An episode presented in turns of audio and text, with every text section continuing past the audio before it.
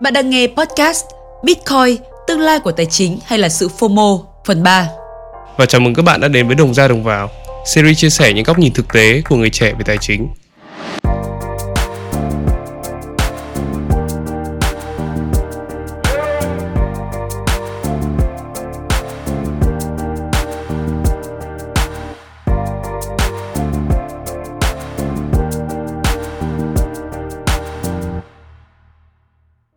Xin chào các bạn, rất vui được gặp lại mọi người trong tập podcast cuối cùng của chuỗi podcast Bitcoin, tương lai của tài chính hay là sự FOMO.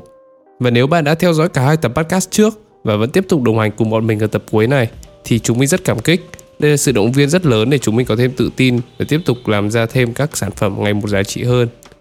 Quay trở lại với chủ đề chính thì ở hai tập trước, bọn mình đã chia sẻ cho các bạn những điều cơ bản nhất xoay quanh hai khái niệm Bitcoin, các loại coin nói chung và blockchain để có thể hiểu rõ nhất những gì mình muốn chia sẻ các bạn ở trong tập cuối này thì các bạn cần phải hiểu một cách rõ ràng về hai khái niệm trên. Vậy nên, nếu bạn chưa nghe hai tập podcast trước thì hãy tìm nghe lại tập 1 và 2 rồi quay lại nghe tập podcast này để có thể có được một trải nghiệm kiến thức một cách hiệu quả và mạch lán nhất có thể nhé. Bây giờ thì bắt đầu thôi. Thứ nhất, sự FOMO và những biểu hiện thực tế. Có rất nhiều người bạn của mình có hỏi mình những câu hỏi như Mày làm đầu tư thế mày có đầu tư Bitcoin không? Hay là Đợt rồi Elon Musk mua coi con chó đấy, Thì mày có đầu tư đồng đấy không? Với tất cả những câu hỏi này Thì mình đều có chung câu trả lời là không. Lý do đơn giản thôi là mình không thật sự hiểu rõ về nó, Vậy nên mình không quyết định đầu tư. Mình làm trong lĩnh vực đầu tư cũng khoảng gần 5 năm.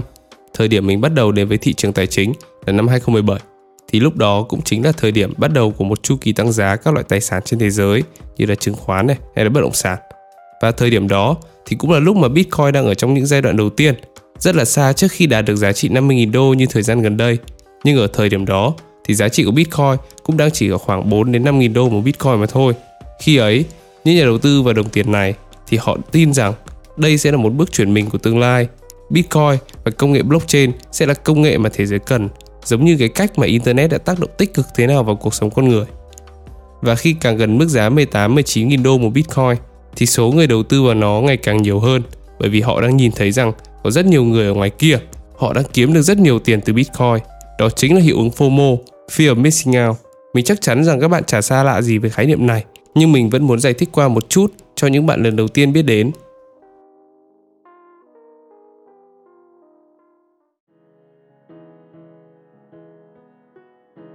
FOMO là một hiệu ứng tâm lý mà những người mang theo nó thường sợ bỏ lỡ mất cơ hội Hiệu ứng tâm lý này thì thường xuất hiện ở phần lớn những người tham gia đầu tư hay là đầu cơ trên thị trường chứng khoán.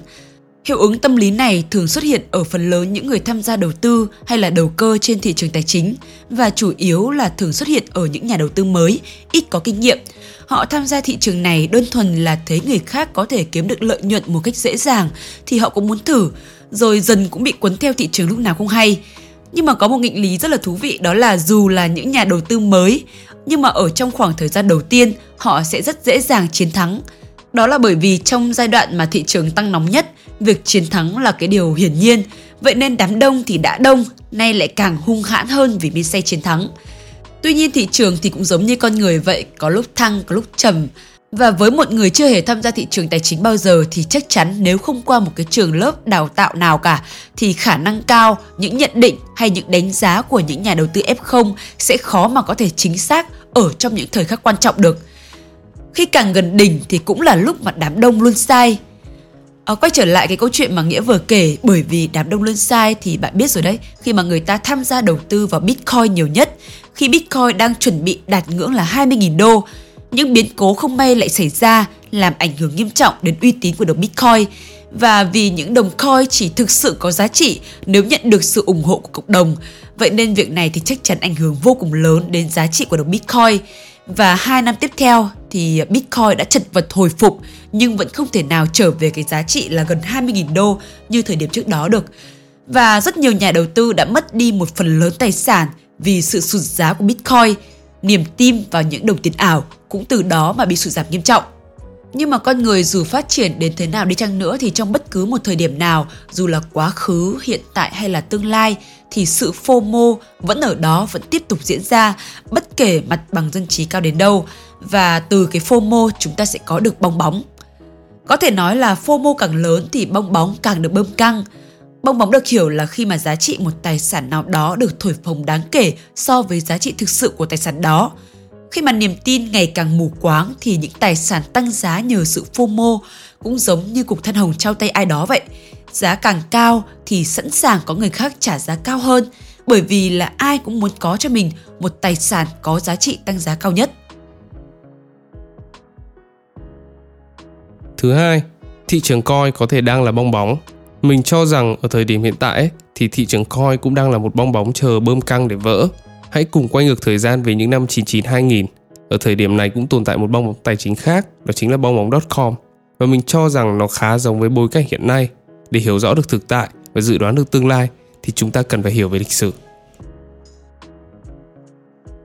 Bong bóng .com là một bong bóng thị trường cổ phiếu khi mà các cổ phiếu của các công ty công nghệ cao, nhất là các công ty mạng được đầu cơ. Bong bóng này chính thức phát nổ khi mà công ty Netscape Communication niêm yết cổ phiếu và vỡ vào ngày 10 tháng 3 năm 2000. Tại thời điểm đó, chỉ số Nasdaq, chỉ số các công ty công nghệ Mỹ đạt đỉnh cao nhất. Bong bóng .com đã góp phần cùng các nhân tố khác tạo nên sự thịnh vượng của kinh tế Mỹ cuối thập niên 1990, thời kỳ mà theo Alan Greenspan, cựu chủ tịch Fed gọi là sự thịnh vượng bất thường. Năm 1993, những trình duyệt web ra đời đã giúp những người dùng máy tính tiếp cận với World Wide Web, làm Internet trở nên phổ biến hơn. Số người sử dụng Internet ở Mỹ ngày càng tăng, phát triển mạnh về kết nối, sử dụng Internet cho các mục đích cụ thể và độ phổ cập máy tính cũng nhiều hơn. Khi máy tính dần trở thành một vật dụng thiết yếu thay vì một món đồ xa xỉ, thì cũng chính là lúc đánh dấu sự chuyển mình của xã hội Mỹ sang thời đại thông tin, một nền kinh tế dựa trên các công nghệ thông tin, dẫn đến sự thành lập của nhiều công ty mới và những công ty này rất dễ được tạo nên nhờ những đợt chào bán cổ phiếu ra công chúng IPO. Tuy phổ biến là vậy, nhưng ở thời điểm đó, để giải thích thực sự Internet là gì, thì họ cũng không hiểu quá rõ về nó. Trong một buổi talk show giữa Bill Gates và David Letterman vào năm 1995, thì Bill Gates đã giải thích cho Letterman về Internet là gì một cách dễ hiểu nhất, nhưng họ vẫn chẳng thể hiểu được nó như chúng ta ngày nay. Cùng trong giai đoạn đó, Mỹ đang giảm lãi suất cho vay, kích thích việc vay tiền ngân hàng dễ dàng hơn, một lượng tiền lớn được bơm ra ngoài thị trường và khi tiền ở ngoài thị trường quá nhiều thì nó cần một tài sản để trú ẩn và chẳng tài sản nào thời điểm đó hấp dẫn hơn chứng khoán cả, khiến cho người dân có khuynh hướng đầu cơ. Ngoài ra, người dân Mỹ còn kỳ vọng sẽ có nhiều công nghệ mới được tạo ra, tạo ra nhiều lợi nhuận cho những người nắm bắt thời cơ. Chủ tịch Fed lúc bấy giờ là Alan Greenspan còn cho rằng định giá của những cổ phiếu đó cao hơn giá trị thực sự rất nhiều lần và bản thân ông cũng đã đầu tư vào thị trường chứng khoán vào thời điểm đó. Từ tất cả những yếu tố đó thì nhiều người hào hứng đầu tư vào một công ty .com bất kỳ ở bất cứ mức định giá nào, đặc biệt nếu trong tên của công ty đó có những từ liên quan đến internet như là e này hay là y hoặc có .com trong tên gọi. Việc giá cổ phiếu tăng nhanh và niềm tin cực kỳ to lớn về một tương lai rằng các công ty này sẽ là những người mở ra thời kỳ kinh tế công nghệ mới. Họ hoàn toàn bỏ qua những yếu tố như là giá trị thực sự của công ty hay là tính tiềm năng của công ty đó trong thực tế. Ở thời điểm này thì có một hiện tượng là rất nhiều người dân từ bỏ công việc của họ để trở thành một nhà đầu tư. Điều này thành một xu hướng khi càng ngày càng nhiều người tham gia vào việc đầu tư. Nếu không đầu tư có nghĩa là bạn đang bị bỏ lại phía sau. Ở thời điểm đó, mỗi khi báo đài đưa tin về thị trường, nó cũng căng thẳng và hồi hộp không khác gì một trận đấu thể thao cả. Và khi bong bóng.com vỡ thì 80% số công ty mới niêm yết hoàn toàn sụp đổ. Và vụ sụp đổ nổi tiếng nhất đó chính là của pet.com khi mà công ty này được marketing vô cùng mạnh tay. Linh vật của công ty này còn được xuất hiện trên chương trình quảng cáo giữa trận Super Bowl. Thế nhưng, mô hình kinh doanh của pet.com lại không hề ổn định và gặp rất nhiều cạnh tranh khi cũng có nhiều các công ty ở dạng mua sắm tồn tại ở cùng thời kỳ. Và nhu cầu về các sản phẩm cho thú cưng ở thời điểm đó cũng không phải là một nhu cầu thiết yếu. Công ty này IPO vào tháng 2 năm 2000 với mức giá 11 đô, rồi nhanh chóng giảm xuống mức dưới 1 đô một vài tháng sau đó cho tới khi bị hủy niêm yết. Công ty chính thức giải thể vào tháng 11 cùng năm Quay trở lại thời điểm hiện nay thì do áp lực của dịch Covid lên nền kinh tế thế giới, thì chính phủ các nước trên thế giới đã phải bơm tiền để cứu trợ nền kinh tế. Việt Nam thì cũng không nằm ngoài ngoại lệ. Khi mà tiền được bơm ra nhiều thì sẽ đẩy mạnh khuynh hướng đầu cơ của người dân. Blockchain đã trải qua 4 phiên bản nâng cấp và ngày càng khẳng định được giá trị của mình khi áp dụng vào đời sống xã hội của chúng ta ngày nay và con người cũng đã phổ cập được những ứng dụng của nó trong đời sống, mặc dù chưa chắc đã hiểu rõ chúng là gì, ví dụ như là ứng dụng trong quản lý bán hàng hay là thương mại điện tử chẳng hạn. Và đây chính là tiền đề để phát triển thêm những công nghệ mới trong tương lai. Cũng giống như là Internet trước đây thì không có quá nhiều người thực sự hiểu blockchain là gì. Xong, nhờ cái sự tin tưởng, kỳ vọng của cộng đồng, những người tin vào giá trị của coin và hệ thống blockchain thì giá của chúng tiếp tục tăng một cách thần tốc với biên độ tăng giá rất lớn. Tuy nhiên, có những đồng coin khác ăn theo cơn sóng tăng giá của thị trường cũng tăng vô cùng nhanh và mạnh. Thậm chí là có mức giá tăng còn điên rồ hơn cả những đồng coin đã thực sự khẳng định được giá trị của nó, như là Bitcoin hay là Ethereum. Ví dụ như đồng Shiba Inu, đồng coin lấy tên theo giống chó Shiba Inu của Nhật Bản, được sinh ra thì mang tính chất như một meme coin như là Dogecoin. Đồng coin được sinh ra như một trò đùa theo đúng nghĩa đen. Hầu như là bạn chỉ cần mua những loại coin mà được nhắc đến nhiều trên mạng xã hội thì chắc chắn là bạn sẽ có lợi nhuận. Những đồng meme coin hay rất nhiều những đồng coin rác khác được các tỷ phú hay là những người nổi tiếng đẩy giá lên cao bằng cách định giá chúng rất cao và dùng một khối lượng tiền lớn để mua chúng, đẩy giá những đồng coin này tăng cao và nhanh. Ví dụ như là Elon Musk mua đồng Dogecoin chẳng hạn. Đã có một vài đồng coin khi mà người ta nhận ra chúng thực sự chẳng có giá trị gì cả và hệ thống blockchain của chúng không có gì đặc biệt hay là đem lại một giá trị cụ thể cho con người thì sau một thời gian tăng cực kỳ nóng, chúng cũng sẽ giảm một cách nhanh chóng về đúng với giá trị thực của mình. Ví dụ như đồng DBZ mà mọi người thường được nghe đến rất nhiều qua drama giữa Khoa Bắc và Johnny Đặng. Đồng coin này phục vụ đúng với một cái mục đích duy nhất đó là mua bán kim cương của Johnny Đặng dễ dàng hơn, chứ thực chất là nó chẳng có một giá trị nào khác cả. Những người mua đồng coin này đơn giản là họ thấy Johnny Đặng quảng cáo rồi Khoa Bắc mua vào một khối lượng lớn thì họ tin rằng đồng coin này sẽ có giá trị và mong rằng tương lai của nó sẽ tăng giá. Kết quả thì sao? Sau một thời gian FOMO thì giá của đồng DBZ đã tụt thảm hại từ đỉnh là 0,14 đô trên một đồng giảm chỉ còn 0,014 đô trên một đồng. Johnny Đặng đã lên tiếng rằng là anh chỉ bán hột xoàn là chính và khả năng cao là anh đã xóa bỏ đồng coin này rồi. Các bạn có thể thấy những nét tương đồng rồi chứ? Có thể những dấu hiệu thì chưa xuất hiện một cách rõ ràng đâu, nhưng mà một khi nhìn thấy nó một cách rõ ràng ấy thì tức là mọi thứ đã quá muộn rồi. Nếu bạn xuất hiện ở trên thị trường tài chính vào giai đoạn bong bóng thì rủi ro là vô cùng lớn. Hiện nay thị trường coin đang được thổi phồng nhờ một cái sự phô môn lớn từ các nhà đầu tư trên thị trường này và hậu quả của những quả bong bóng vỡ sẽ là rất nặng nề. Trong lịch sử con người thì chúng ta đã chứng kiến bong bóng hoa tulip này, bong bóng .com và gần đây nhất là bong bóng bất động sản. À, ví dụ như là bong bóng bất động sản giai đoạn 2007-2008 còn gây ra một cái hệ lụy lớn hơn, đó chính là khủng hoảng kinh tế thế giới. Thứ ba, tiền điện tử không thể thay thế tiền pháp định. Ở trong tập podcast đầu tiên ấy thì khi mà nói về Bitcoin, mình còn nói về một điều rất là quan trọng đối với những đồng coin, đó chính là tiền điện tử sẽ khó có thể thay thế được tiền pháp định. Bởi vì tiền điện tử, đặc điểm tốt nhất của nó là sự phi tập trung. Có nghĩa là tiền sẽ không tập trung vào tay các cơ quan hay chính phủ nào. Bạn hoàn toàn có thể làm bất cứ điều gì bạn muốn với tiền của bạn mà không có một ai có thể thu phí hay là biết được bạn sử dụng tiền đó để làm gì. Tiền điện tử cũng có thể giúp cho bạn tránh được sự lạm phát như tiền pháp định do số lượng chỉ có hạn. Thế nhưng, việc này tạo ra hai hệ quả. Hệ quả thứ nhất đó chính là quyền lực của nhà nước sẽ bị suy yếu. Về bản chất thì tiền pháp định cũng cần một sự tin tưởng của người dân đối với chính phủ, cũng giống như những đồng coin cần sự tin tưởng của cộng đồng vào hệ thống của chúng. Chỉ khác là tiền pháp định ấy thì sẽ có giá trị do chính phủ quyết định. Cho dù là tiền pháp định có lạm phát thì nó cũng chỉ là một phần của sự đương nhiên mà thôi. Nó là do cung cầu tiêu dùng khi chi tiêu của xã hội nhiều hơn sản xuất thì ngân hàng trung ương cần phải in thêm tiền để chi tiêu dẫn đến lạm phát. Việc này sẽ hỗ trợ kích thích nền kinh tế phát triển. Nếu một nhà nước kiểm soát đủ tốt những chính sách tiền tệ và giữ được tỷ lệ lạm phát trong mức phù hợp với đà phát triển của đất nước đó thì sẽ đạt được những thành tựu trong phát triển kinh tế. Ngược lại, có thể dẫn đến những cuộc khủng hoảng hoặc thậm chí là vỡ nợ. Hy Lạp trong quá khứ là một ví dụ điển hình. Bên cạnh đó, tiền pháp định có giá trị nhờ những thứ mà chính phủ cung cấp cho người dân như là an ninh quốc phòng này hay những nhu cầu thiết yếu như điện, nước, y tế, vệ sinh. Nếu người dân không tin vào tiền pháp định thì chính phủ rất khó để có thể định hình được đất nước theo cái tầm nhìn mà họ đang hướng tới. Hệ quả thứ hai đó chính là các vấn đề về đạo đức. Charlie Munger, một cộng sự thân tín nhất của Warren Buffett, nhà đầu tư huyền thoại của thế giới tài chính, có chia sẻ với những cổ đông trong đại hội cổ đông thường niên của quỹ đầu tư Berkshire Hathaway khi được hỏi rằng ông có nghĩ đến việc đầu tư cho tiền điện tử như Bitcoin hay không thì ông đã nói rằng ông sẽ không bao giờ đầu tư vào những thứ sẽ tiếp tay cho các hành động phi đạo đức và phạm pháp như là tống tiền, rửa tiền hay hoạt động chợ đen, ma túy. Thật vậy, nhờ tính bảo mật và không hề có một sự kiểm soát bởi bất cứ cơ quan nào thì từ xưa đến nay, Bitcoin thường được sử dụng trong các hoạt động chợ đen và các hoạt động tống tiền. Tuy đã có một sự truy quét lớn về chuyện này, thì hiện nay việc rửa tiền thông qua những đồng coin vẫn thật sự rất dễ dàng.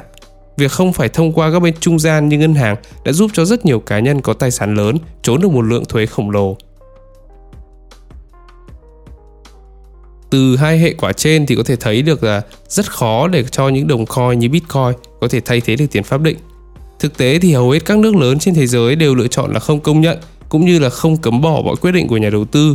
Rủi ro là của nhà đầu tư chứ không có một cơ quan nào hỗ trợ bạn nếu xảy ra một dấu hiệu lừa đảo. Nếu như bất kỳ nước nào cần thì họ cũng có thể tạo ra một đồng coin của riêng nước họ. Và đương nhiên, nó sẽ tích hợp các điểm tốt nhất của một đồng tiền điện tử, nhưng nó sẽ loại bỏ đi những yếu tố gây ảnh hưởng đến quyền lực của chính phủ nước đó. Hiện nay, Trung Quốc được cho là đã đang xây dựng và hoàn thiện hệ thống của riêng họ. Vì thế, những đồng coin mà bạn đang giao dịch như hiện nay nó có thể sẽ giống như một loại tài sản ảo và có giá trị trao đổi thôi, chứ nó không thể thay thế được đồng tiền pháp định và trở thành một đồng tiền thiết yếu được. Hiện nay thì những quan điểm về điều này vẫn đang gây ra rất nhiều tranh cãi. Đây là góc nhìn từ một người đứng trên phương diện đầu tư giá trị và còn có thể gây ra xung đột quan điểm với những người đầu tư crypto cũng như những người quan điểm đầu tư mạo hiểm.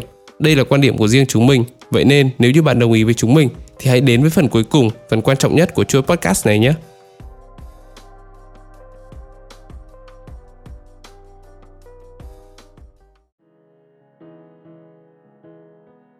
Vậy, có nên đầu tư vào thị trường coin hiện tại và nếu đầu tư thì nên đầu tư như thế nào? Và từ những điều trên ấy thì mình muốn rút ra một quan điểm, đó chính là thị trường crypto hiện tại không khác gì một quả bong bóng đang chờ nổ. Thị trường đầu cơ được sinh ra trong sự ảm đạm, phát triển bằng sự hoài nghi, lớn lên trong lạc quan và chết bởi sự thỏa mãn. Thị trường crypto hiện nay chính xác là một thị trường đầu cơ. Những thời điểm khi mà Bitcoin còn giá trị rất thấp thì chẳng ai quan tâm đến nó cả. Nhưng mà tới khi những người mua chúng bắt đầu có lợi nhuận, đám đông mới nhìn thấy và chạy theo nó tạo ra một cái xu hướng mà cái xu hướng đó bản thân họ chưa chắc đã hiểu rõ nó là gì. Những bài học từ bong bóng.com vẫn còn đó và những dấu hiệu nay đang dần được lặp lại. Có thể nó không giống hoàn toàn, nhưng bản chất nó cũng giống như bình mới, rượu cũ. Kết quả chung là đều cần một pha phát nổ. Không phải vì ngày nay những dự án sinh ra từ blockchain không có giá trị, mà nó gặp phải những vấn đề tưởng cũ mà mới, đó chính là tính khả thi. Ngày nay thì có rất nhiều các dự án khi được giới thiệu chúng ta thấy nó thật sự là hấp dẫn và phần nào thì chúng ta cũng mường tượng được những tiềm năng to lớn nó đem lại trong tương lai. Nhưng mà chỉ một thời gian khi mà bạn và những nhà đầu tư khác dần cảm thấy những giá trị kia thực chất chỉ là bề nổi và không quá giá trị như là họ nghĩ ban đầu. Quay trở lại với ví dụ pet.com ở trên, họ cũng đã chi rất nhiều tiền marketing cho nhãn hàng của họ và đã tạo ra một cơn sốt khiến các nhà đầu tư nghĩ rằng công ty này thực sự tạo ra được những giá trị và khiến cho họ tin rằng đây sẽ trở thành một công ty cung cấp sản phẩm thú cưng hàng đầu. Nhưng mà thực tế thì sao? Nhu cầu về mặt hàng này ở thời điểm đó không phải là một nhu cầu quá lớn và những nhà đầu tư nhận ra rằng pet.com không hề giá trị như họ nói. Và kết quả thế nào thì chắc là bạn cũng biết rõ. Hay có những dự án thật sự rất tốt, rất có giá trị những người đứng đằng sau dự án đó thật sự có tâm huyết với dự án của mình. Thế nhưng bản chất, khả năng của họ cũng chỉ có giới hạn thôi. Vậy nên những tham vọng lớn đôi khi lại không thể thành công. Ví dụ như webvan.com, đây là một công ty giao hàng tạp hóa nổi tiếng ở thời đại của bong bóng.com. Công ty này họ đã phát triển rất nhanh và mở rộng quy mô chỉ trong vòng một năm rưỡi. Họ đã có mặt ở 8 thành phố lớn và đến mùa hè năm 1999, họ đã đầu tư 1 tỷ đô cho khu kho bãi và sẽ mở rộng đến 26 thành phố quanh nước Mỹ tính tới năm 2001. Kể từ thời điểm công ty này IPO vào năm 1999 thì công ty của họ từng được định giá cao nhất là 1,2 tỷ đô la. Dịch vụ giao hàng nhanh như chúng ta đã thấy thời nay, đó là một nhu cầu thiết yếu. Thế nhưng Webvan đã sớm bị phá sản khi nhà đầu tư dần nhận ra rằng lượng khách hàng sẵn có và nguồn vốn vay của họ không đủ lớn để có thể duy trì được tham vọng lớn của công ty này. Và hãy nên nhớ rằng những đồng coin có thể trở thành đồng tiền song song với tiền pháp định. Nó có thể được coi là một loại tài sản số nhưng không bao giờ thay thế được tiền pháp định bởi nó liên quan đến rất nhiều những yếu tố chính trị. Và nếu đồng coin có thể thay thế được tiền pháp định, thì chỉ có thể là do chính phủ nước đó phát hành, chứ không phải là một đồng tiền thứ ba được tạo ra bởi một người khác, thuộc nước khác. Đã có thông tin đó là chính phủ Trung Quốc thì đang thực hiện những cái dự án cho đồng coin của riêng nước họ, và tất nhiên là sẽ có tính pháp lý cho nó. Vậy nên, nếu để hỏi mình có đầu tư vào thị trường crypto thời điểm này hay không ấy, thì lời khuyên của mình sẽ là không không phải là bởi vì mình không tin vào thị trường này hay là những lợi ích của nó hay là mình sợ nó mà hãy chờ đợi ít nhất là cho tới khi quả bong bóng này phát nổ. Bản chất của việc bong bóng nổ không xấu đâu, chỉ là nếu như bạn là một nạn nhân trong quả bong bóng đó thì kết cục nó sẽ khá buồn mà thôi. Ví dụ như nếu như chúng ta không có bong bóng.com thì internet không thể phát triển như ngày hôm nay được. Chúng ta sẽ không có những công ty công nghệ lớn như ngày nay chúng ta vẫn sử dụng như là Microsoft này, Apple này, PayPal này hay là Amazon. Chúng ta sẽ không thể có những thung lũng silicon tại Mỹ nơi mà những công ty công nghệ hàng đầu tập trung ở đó. Nếu không có sự phát nổ của quả bong bóng thì những công ty dù thật sự có tiềm năng nhưng không đủ khả năng để thực hiện những tiềm năng đó thì mãi mãi không bao giờ được khai phá. Amazon cũng chưa chắc đã thâu tóm được Webvan và giờ bạn hãy nhìn Amazon xem. Hệ thống kho bãi, xe vận chuyển chính là được thừa hưởng lại giá trị cốt lõi của Webvan. Việc bong bóng nổ không phải là sụp đổ hoàn toàn mà nó giống như một cú reset để những dự án được bơm phồng biến mất để lộ ra những dự án thật sự có giá trị. Khi đó việc đầu tư mới thật sự là đầu tư và an toàn. Vì bản chất của việc đầu tư là chúng ta phải đầu tư vào những thứ tạo ra giá trị thật sự cho xã hội chứ không phải những giấc mơ hão huyền mà không chắc có thể trở thành hiện thực. Còn nếu như bạn vẫn muốn tham gia vào thị trường này vì lo rằng cơ hội sẽ trôi qua mất ấy thì mình chỉ có một lời khuyên thôi, đó là hãy sẵn sàng để mất trắng. Vì như mình đã nói, khi thị trường này là FOMO thì tìm những dự án thật sự có giá trị ở thời điểm hiện tại là không dễ.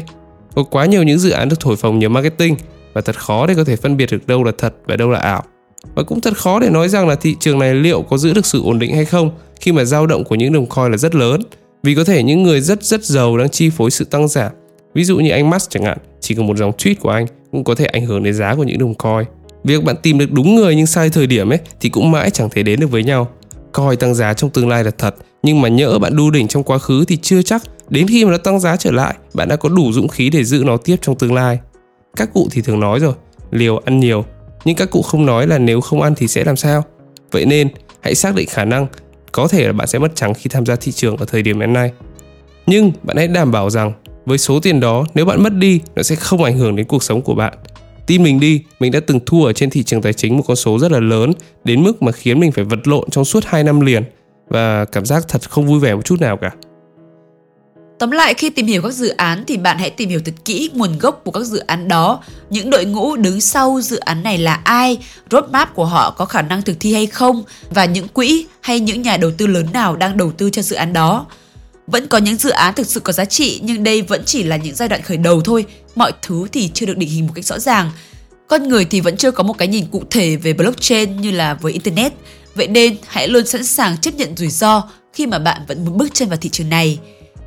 Tuy nhiên nếu như là bạn chỉ đang muốn tìm kiếm một kênh đầu tư thì không nhất thiết bạn phải tham gia thị trường này bởi vẫn còn rất nhiều những cái thị trường khác ngoài thị trường crypto vẫn đảm bảo cho bạn một mức lợi nhuận hợp lý cùng với mức rủi ro thấp hơn, ví dụ như là thị trường chứng khoán chẳng hạn, hay là đơn giản hơn là mua các chứng chỉ quỹ. Càng với số vốn bỏ ra càng lớn thì bạn càng nên tìm hiểu những thứ mang tính an toàn và bền vững hơn là mạo hiểm và xin lời nhanh và chúng mình sẽ nói về chủ đề này một cách rõ nét hơn ở trong những tập podcast tiếp theo.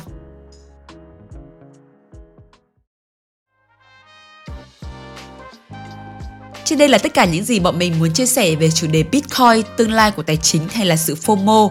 Có thể chuỗi podcast này hơi dài, thậm chí là hơi quá dung lượng với những người lần đầu tiên tiếp xúc với khái niệm Bitcoin. Và lời khuyên của chúng mình đó là các bạn có thể vừa nghe, vừa take notes hay là ghi chú lại những ý chính mà các bạn tâm đắc nhất và như vậy thì việc chúng ta tiếp nhận thông tin cũng như là chia sẻ với nhau cũng sẽ chủ động và dễ dàng hơn. Và hy vọng rằng qua chuyện podcast này, các bạn sẽ có thêm những góc nhìn cụ thể và sâu sắc hơn về con đường đầu tư Bitcoin nói riêng hay các loại coin khác nói chung. Và lời khuyên của chúng mình vẫn là hãy lường trước và sẵn sàng đối mặt với những rủi ro mà bạn có thể nhận lấy trước khi quyết định đầu tư vào bất kỳ một loại tài sản nào. Các bạn đang lắng nghe series Đồng ra đồng vào của Young and Wealthy.